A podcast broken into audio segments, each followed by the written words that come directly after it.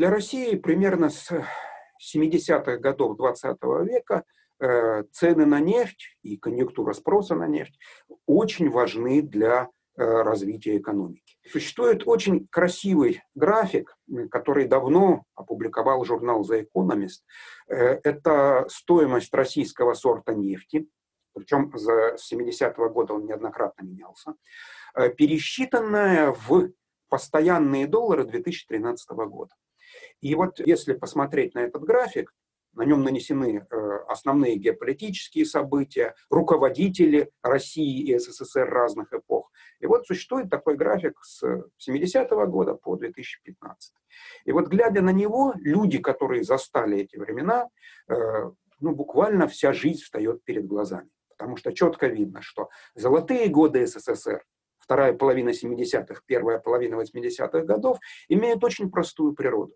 Э, к этому моменту, с одной стороны, в результате последствий арабо-израильской войны и арабского эмбарго на поставки нефти в западные страны, резко выросли цены на нефть, на СССР пролился золотой дождь, часть которого перераспределялась в том числе и в пользу простых граждан. Во-вторых, э, в 1975 году Леонид Ильич Брежнев подписал эпохальное Хельсинское соглашение, которое привело к заметному потеплению отношений с большинством стран-членов НАТО. В результате вот, комбинация этих двух явлений, с одной стороны э, рост цен на нефть, с другой стороны смягчение э, политических отношений СССР с Западом, и породила вот те золотые годы СССР, о которых сейчас многие ностальгируют. Вторая половина 70-х, первая половина 80-х годов. Когда же в 1985 году Саудовская Аравия перешла от политики э, сдерживания добычи к экспансии на рынок, в следующем 1986 году на рынок э, попало примерно 3-3,5 миллионов баррелей в сутки дополнительной нефти – для тех времен это соответствовало примерно 3-4% рынка. Соответственно, э, дальше последовало падение цен на нефть и драма распада СССР. В э, гораздо более близком к нам э, прошлом, конец 2014 начало 2015 годов, произошло событие, которое по масштабу и последствиям ну, почти точно совпало. На рынок опять попало примерно 3-3,5 миллионов баррелей в сутки дополнительной нефти, на этот раз от так называемых сланцевых производителей. Интересно, что реакция цены была точно такая же. Она упала примерно в 4 раза. Дальше, э, в результате падения цен, рынок стабилизировался, и вот совсем недавно произошло очередное падение. Причем на нефтяном рынке произошло два ярких, драматичных события, которые почти наложились друг на друга, и из-за того, что они почти совпали по времени, многие их путают. Первое событие – это отказ России от сделки ОПЕК+. Когда достаточно громко российский представитель отказался подписывать сделку, это вызвало бурную негативную реакцию со стороны Саудовской Аравии, которая сознательно начала жестко конкурировать с российской нефтью. И мы увидели вот первое падение цен начала марта 2020 года. С небольшим зазором после этого произошел вот буквально обвал спроса из-за введения карантинных мер в Европе и в США. По времени между этими событиями, отказом от сделки ОПЕК и обвалом э, спроса, небольшой промежуток времени. Из-за этого многие их путают. На самом деле это две, два совершенно разных явления. Причем масштаб обвала э, спроса за всю историю нефтяного рынка имеет максимальную величину. Если в 2014-2015 годах э, дисбаланс спроса и предложения был около 3-4%, э, в далеком 1986 году дисбаланс был те же 3-4%, то сейчас величина дисбаланса более 20%. То есть вот такого за всю историю нефтяного рынка не было ни разу. Соответственно, под давлением вот таких драматичных обстоятельств э, страны-члены ОПЕК+, вновь сели за стол переговоров, отбросили все свои старые обиды и вновь сели за стол переговоров и выработали решение сократить, начиная с 1 мая, добычу на 9,7 миллионов баррелей. То есть тоже беспрецедентное соглашение, никогда такого не было. Для России такое сокращение ну, при условии, что нам удастся выполнить свои обязательства по этому договору, будет иметь драматические последствия. Причем многократно драматические с самых разных сторон. Ну, первое. Э, первое касается того, что около трети доходной части федерального бюджета – это поступление от экспорта, из которых процент 80 достаточно стабильно дает нефтегазовый сектор. Соответственно, сокращение приведет к тому, что поступление в бюджет от нефтегазового сектора заметно сократится. Но если говорить о бюджете, важно упомянуть, что российские монетарные власти любят подчеркивать, что последние годы у нас снижается нефтегазовая зависимость. Формально это действительно так, она медленно, постепенно, но снижается. Но при этом забывают упомянуть о том, что помимо тех отраслей, которые формально относятся к нефтеэкспортерам, и, соответственно, их поступление в бюджет учитывается как вклад нефтегазового сектора. У нас есть э, довольно много бизнесов, которые сами ничего не экспортируют, но либо обслуживают экспортеров, либо от них зависят. И кроме того, значительная часть поступления от НДС, а НДС вносит в доходную часть федерального бюджета примерно такой же вклад, как и экспорт. Э, значительная часть НДС – это НДС, который уплачивается импортерами. И, соответственно, если у нас падает экспорт, у нас неминуемо тут же падает импорт. Вот 2015 год это показал очень ярко, что вслед за падением экспорта тут же почти симметрично падает импорт. А иногда даже импорт немножко больше падает. Соответственно, э, бюджет потеряет не только значительную часть нефтегазовых доходов, но и значительную часть э, НДС от импорта. Поэтому такое падение цен и соглашение ОПЕК+, плюс вновь подписанное, да, оно довольно сильно бьет по доходной части бюджета. Поэтому, с одной стороны, скорее всего, мы увидим секвестр бюджета, а с другой стороны, легко догадаться, что российский рубль, скорее всего, отреагирует на вот такую драму доходной части бюджета ослабления. Это довольно типичная реакция. Э, интрига в том, как скоро это произойдет, насколько глубоко рубль упадет. Но то, что вот рубль не может не отреагировать э, девальвацией на такую драму с доходной частью бюджета, это вне всяких сомнений. Но Кроме этого, сокращение добычи создает отдельную, довольно большую напряженность в российском нефтегазовом секторе. Во-первых, э, проблема чисто инженерная. Специфика России заключается в том, что все базовые российские месторождения относятся к категории старых с далекого 1987 года. Пик добычи СССР достигнут был в 1987 году и превзойден совсем недавно. Причем драма распада СССР – это не только драма падения цены, о чем все помнят, но и драма падения добычи, о чем помнят те, кто близки к нефтегазовой индустрии. Э, с 1987 года по начало 2000-х годов добыча нефти в СССР, ну а дальше, соответственно, в России, упала примерно в два раза и была вновь увеличена ценой использования новых технологий нефтесервисных, которые в СССР отсутствуют и были в основном принесены в современную Россию западными нефтесервисными компаниями, которые аж четыре в мире существуют крупных, Одна довольно известная французская Шлюмберже, ну и, соответственно, три крупных американских. Соответственно, сокращение добычи, которое необходимо провести в рамках соглашения, приведет к тому, что нам необходимо прекратить добычу примерно на 30-40 тысячах скважин. Потому что на старых месторождениях скважин много, а дебит, то есть количество добываемой нефти в сутки с одной скважины, довольно маленький. То есть нам предстоит вот за довольно короткий срок около там, 30-40 тысяч скважин вывести из эксплуатации. Это порождает техническую проблему, потому что если просто перекрыть вентиль, что мгновенно как бы остановит добычу, это приведет к тому, что скважина будет, скорее всего, будет потеряна, либо потребует очень дорогостоящего ремонта. Чтобы этого не произошло, необходимо принять там целый комплекс мер,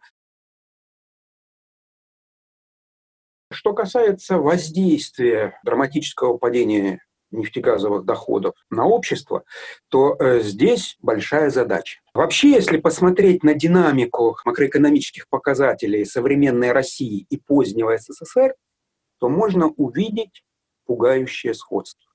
И тогда, и сейчас. Экономика формально росла, если судить по таким показателям, как ВВП, а реальный уровень благосостояния людей снижался. Отличие в том, что в позднем СССР это происходило за счет роста дефицита, ну, в современной России за счет роста цен и некоторого роста безработицы. В какой степени правомерно э, делать выводы о том, что вот динамика экономики позднего СССР которая породила распад страны, так или иначе может э, привести к аналогичным последствиям современной России, сказать сложно. Это вопрос не к экономистам, а, наверное, к социологам, политологам. Одно вне сомнения. Степень недовольства граждан своим положением дел устойчиво растет. Да, этот рост может продолжаться долго. Да, это не значит, что завтра что-то там совершенно неординарное случится. Но уже многих достаточно серьезных инвесторов в российские ценные бумаги начинает интересовать вопрос. Вопрос параметрической устойчивости России как вот страны, как экономической системы к такому показателю, как падение реальных располагаемых доходов граждан. Есть очень грубая прикидка, которая, к сожалению, не годится для практических целей, но вот философский некоторый интерес представляет. Обычно нарушение социальной стабильности, войны, революции, мятежи, э, происходят тогда, когда э, средний уровень доходов среднего гражданина падает примерно в три раза. Вот если отсчитывать от 2013 года, то ну, где-то, наверное, грубо раза в полтора этот уровень упал. Соответственно, запас имеется почти двухкратный, то есть, в принципе, его должно хватить надолго, но важно понимать, что истратить этот запас можно достаточно быстро. И кроме того, вот это вот эмпирическое правило о трехкратном падении э, жизненного уровня, оно все-таки очень грубое и достаточно эмпирическое. Поэтому так вот уверенно его применять к современным условиям не совсем корректно. Но, с другой стороны, и забывать об этом тоже не стоит. Интересно отметить, что по отношению к эпидемии российские власти выбрали, в общем-то, мейнстримный путь. То есть те или иные ограничения, которые, однако, принципиально не называют карантином. Называют эвфемизмом повышенной готовности, э, называют эвфемизмом самоизоляции и так далее. Потому что если назвать карантин, то необходимо юридически прекращать действие всех договоров, необходимо производить выплаты гражданам, кстати, вот, либо там напрямую снабжать продовольствием, ну, это наши власти делать не захотели. Но интересно, что не все страны пошли по такому пути. Вот три страны в мире упорно продвигают другую концепцию, а именно концепцию выработки так называемого коллективного иммунитета. Любопытно, что эти страны очень контрастные и не похожи друг на друга. Это Швеция, Япония и, как ни странно, Беларусь. Вот эти страны не ввели жестких ограничений, там, ввели какую-то санитарную дистанцию, повышенные санитарные меры, но принципиально ограничения на передвижение, закрытие границ не производят. Пока рано делать выводы, должно пройти как минимум 2-3 месяца, чтобы можно было сравнить результаты. Но э, если посмотреть на динамику смертности в Швеции и в Японии, то уже можно сделать вывод, что ничего страшного не произошло. Швецию критикуют за то, что ее показатели несколько хуже, чем у Финляндии и Норвегии, но, тем не менее, они остаются гораздо лучше, чем в Испании, Италии, Франции, Бельгии. И э, вот такой подход, э, он способствует тому, что спад в экономике намного меньше. Не происходит драматического разорения целых сфер бизнеса. И не исключено, вот, вот первые выводы можно будет сделать уже скоро. Надежные выводы можно будет сделать не менее чем через год, поскольку у многих эпидемий есть такое явление, как вторая волна, иногда и третья. И, кстати, если оглянуться э, в далекую историю, примерно век назад э, по миру прокатилась эпидемия испанки, испанского гриппа. И вот как раз у испанки вторая волна была гораздо смертоноснее первой. Поэтому вот э, когда спустя какое-то время карантин отменят или смягчат, это вовсе не значит, что проблема решилась. Это, это просто говорит о том, что какая-то пауза, и весьма вероятно, что осенью нас ждет повторение этого драматического шоу. Поэтому, выбирая между ограничениями и смягчением эпидемии сейчас, очень важно понимать, что за это придется заплатить сильным спадом экономики, который, скорее всего, аукнется последующим ростом смертности. Раз. И второй и третьими волнами – это два. И вот э, создается впечатление, что, к сожалению, руководство большинства стран ну, выбрало самую простую карантинную стратегию. Понятно, что все хотят сделать лучше, что никто сознательно там вредить своей стране не хочет. Это, это просто идиотизм. Но, к сожалению, вот эта вот э, неспособность многих людей там, взять на себя ответственность, что запретить-то проще. Чиновник, который что-то запретил, а что-то плохое произошло, он не пострадает. Он же меры принял. А, а чиновник, который разрешил, и что-то негативное случилось, он, как правило, пострадает. Поэтому создается вот такая специфическая управленческая ловушка, которая автоматически подталкивает чиновников к запретительным действиям. И вот отойти от этой ловушки, ну, очень тяжело. Либо нужно иметь вот ну, определенный склад и э, характера, и способность игнорировать общественное мнение, наша соседка Беларусь, да, либо же иметь ну, мужество для этого, что демонстрируют политики Японии и, как ни странно, Швеции. Наиболее рациональная стратегия – это все-таки ужесточение санитарных норм, но э, решение о том, поддерживать человеку карантин или не поддерживать, делегировать самим людям. Как правило, если человек относится к явной группе риска, тяжелые хронические заболевания, преклонный возраст, у него хватит ума самому себя поберечь. Ну, а кто сознательно решил рисковать, ну что ж, каждый сам выбирает свою судьбу. В настоящее время есть две концепции помощи экономике. Обе из них, в общем-то, имеют право на жизнь. С одной стороны, можно помогать бизнесу, причем чаще всего помогают э, тому бизнесу, который, который государство считает наиболее важным. Понятно, что если не помочь э, авиаторам, то государство останется без, ави, без авиатранспорта, что, в общем-то, довольно драматично и э, сильно затормозит дальнейший рост экономики, когда рано или поздно кризис закончится. Но, с другой стороны, в России и до кризиса – было довольно много людей с очень низкими доходами. Вот даже если ориентироваться на консервативные официальные оценки, около 20 миллионов россиян до кризиса жили за чертой бедности. При том, что черта бедности по-российски проведена довольно сурово. Она довольно низко проведена. Э, понятно, что э, вот эти ограничительные меры, которые сейчас введены, они неизбежно приведут к всплеску безработицы и росту бедности. Более того, среди экономистов разгорелась довольно жаркая дискуссия о том, нужно ли или не нужно вводить карантинные меры. Вот, казалось бы, причем тут э, экономисты и сугубо, в общем-то, медицинское решение. Оказывается, есть связь и довольно интересная. Еще в 2016 году, до всяких вирусов, была опубликована научная работа, которая э, изучала связь экономического спада с, со смертностью. И вот оказывается, что после достаточно сильного экономического спада происходит отложенный по времени всплеск смертности.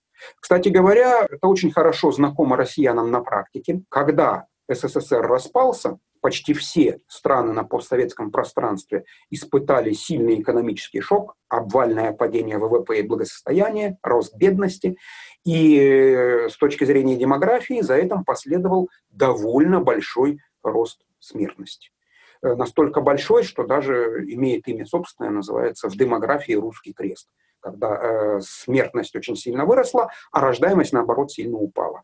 И после этого много лет э, в России длился процесс депопуляции, соответственно, сокращения населения, который был преодолен вот совсем недавно. Поэтому важно понимать, что с одной стороны введение карантинных мер снижает скорость распространения болезни, но с другой стороны это вызывает всплеск безработицы. Причем ситуация особенно драматична тем, что э, всплеск безработицы происходит сильнее всего в сфере услуг, в сфере э, мелкой розничной торговли непродовольственными товарами, а там работает довольно много людей. Причем эти люди сосредоточены в крупных городах. То есть вот выживать традиционным русским методом там, посадив картошку, они не могут просто по техническим причинам. Им негде это делать. Соответственно, весьма вероятно, что нас ждет всплеск безработицы, рост социального напряжения, причем это, это безработица и это социальное напряжение будет сконцентрировано в больших городах, прежде всего в миллионниках. И вот здесь, э, возможно, ну, правительству придется волей-неволей пойти на какие-то меры прямой поддержки, потому что не принятие этих мер ну, наверняка приведет к росту социальной напряженности. Причина, по которой российские власти до крайности не хотят раздавать деньги гражданам, э, просты и в чем-то даже рациональны. Дело в том, что э, подобную политику очень легко начать и очень тяжело остановить. То есть люди быстро привыкают к этому, и потом остановка этой выдачи вызывает крайнее недовольство. В российской истории, наверное, последний случай, когда, безусловно, раздавали, ну, правда, не деньги, а зерно в то время гражданам, было при Борисе Годунове. Кто знает историю, династии Годуновых это не помогло. Существует очень интересный график. Э, график добычи нефти в США. Статистика по Соединенным Штатам имеется там аж с 19 века, но нас интересует не такая глубокая древность, достаточно посмотреть там с 50-х годов, и можно заметить интересную тенденцию. До 1971 года добыча нефти в США росла. Кстати, довольно долго США была крупнейшей мировой нефтедобывающей державой. С 1971 года по 2013 год добыча нефти в США устойчиво снижалась и снизилась заметно больше, чем в два раза. Причем снижалась в чем-то под воздействием каких-то сознательных э, решений властей. В частности, принимались ну, иногда вот, ну, чрезвычайно жесткие экологические нормы. То, что это длилось свыше 40 лет, то есть за это время много раз менялись правящие партии, менялись президенты, самые разные люди были у власти в э, США. Тем не менее, вот с 1971 года по 2013 добыча нефти в США устойчиво снижалась. И вдруг в 2013 году добыча начинала расти и к настоящему моменту выросла чуть более чем в три раза. Вот, скорее всего, в результате падения цен несколько снизится, но, тем не менее, вот такой резкий рост. Когда какая-то долгодлящаяся тенденция резко меняется, это всегда очень интересно. Обычно за этим стоит нечто довольно важное. И вот э, рассматривая график добычи нефти в США, можно прийти к выводу, что, скорее всего, с 1971 года по 2013 те люди, которые определяют долгосрочную стратегию развития страны, считали, что нефть – стратегический ресурс, и его необходимо беречь. Поэтому даже в период там, нефтяного шока 1973 года, там, взлета нефтяных цен 2008 года, тем не менее американцы предпочитали импортировать нефть, ограничивая свою собственную добычу. А в 2013 году Скорее всего, было принято решение, что, возможно, в обозримом будущем роль нефти несколько снизится. В истории такое бывало неоднократно, что какой-то товар какое-то время носил стратегическое значение, его экономили, ограничивали, а потом менялись технологии, происходили какие-то изменения, и, в общем-то, роль этого товара резко падала. В мировой истории технологии вот такие драматические изменения э, происходили довольно часто. Поэтому, возможно, мы стоим не очень далеко от периода, когда роль нефти в мировой экономике просто заметно снизится. И здесь нельзя не вспомнить слова довольно известного деятеля нефтяной индустрии, шейха Ямани. Это человек, который создал ОПЕК, 24 года был министром нефти Саудовской Аравии. И в свое время он сказал, причем достаточно давно, каменный век закончился не потому, что у людей закончились камни. И точно так же нефтяной век закончится не потому, что у нас, ну, говорил от имени Саудовской Аравии, закончится нефть. И вот то, как резко, вот просто на глазах э, изменилась динамика добычи нефти в США, это ну, сильный аргумент, такой своеобразный намек о том, что, возможно, до конца нефтяного века не очень далеко. И если это действительно так, то стратегия большинства крупных нефтеэкспортеров, и это довольно сильно видно по стратегии Саудовской Аравии, будет заключаться в том, чтобы успеть продать максимальные объемы нефти, пока нефть действительно важна и цена для экономики. И вот если это действительно так, то весьма вероятно, что нас ждет очень жесткая конкуренция на рынке нефти. Даже сейчас, приняв соглашение о сокращении добычи, Саудовская Аравия, в общем-то, предоставлять скидки, то есть вести ценовую войну путем скидок, вовсе не прекращает. Они договорились сократить добычу. В соглашении о скидках ничего не говорится. Поэтому вот будем наблюдать, скорее всего, ближайшие, может быть, год, два, три, будет понятно, в какую сторону повернет развитие мировой нефтяной индустрии и не произойдут ли там некоторые драматические, очень интересные изменения. Любопытно заметить, что падение цен на нефть произошло достаточно большое время назад, а российские монетарные власти пока не сокращают бюджет. Это необычно, тем более, что и в 2008, и особенно в 2015 году монетарные власти действовали довольно оперативно. Такое э, выжидание говорит о том, что, скорее всего, пока монетарные власти надеются, что отскок стоимости нефти будет достаточно быстро. Если же монетарные власти придут к выводу, что, скорее всего, низкие цены на нефть надолго, это будет понятно потому, как сильно и решительно будет сокращен бюджет и ослаблен рубль. Заранее трудно сказать, какие сектора начнутся восстанавливаться первыми. Тем более, что сразу же после снятия ограничительных мер первое, что мы увидим, это вовсе не рост, а продолжение движения вниз, просто потому, что все, в том числе и негативные процессы, из-за ограничительных мер приостановлены. Соответственно, мы увидим там рост банкротств, э, рост безработицы. И только после того, как вымрет ну, весь бизнес, который должен вымереть, пройдет какое-то время, очень медленно и очень мучительно экономика начнет постепенно восстанавливаться. Скорее всего, на процесс восстановления наложится такое негативное явление, как радикальное сокращение бюджета. Потому что если не произойдет быстрого восстановления нефтяных цен, бюджет просто объективно придется сокращать. А в России к настоящему времени, вот опять параллели с бывшим СССР, доля государства в экономике приблизилась к 70%. Ну, если учитывать не только формальные там, государственные муниципальные предприятия, а ту широкую группу э, коммерческих бизнесов, которые либо зависят от госзаказа, либо так или иначе с э, муниципальными предприятиями кооперируются. И получается, что мы почти вернулись в СССР, потому что в СССР тоже отнюдь не, не, не вся экономика была государственной. Формально колхозно-кооперативная форма собственности считалась негосударственной. И существовала даже небольшая, но хозяйственная самостоятельность. В частности, у нас э, некоторые кооперативы, некоторые успешные колхозы имели небольшую долю финансовой самостоятельности.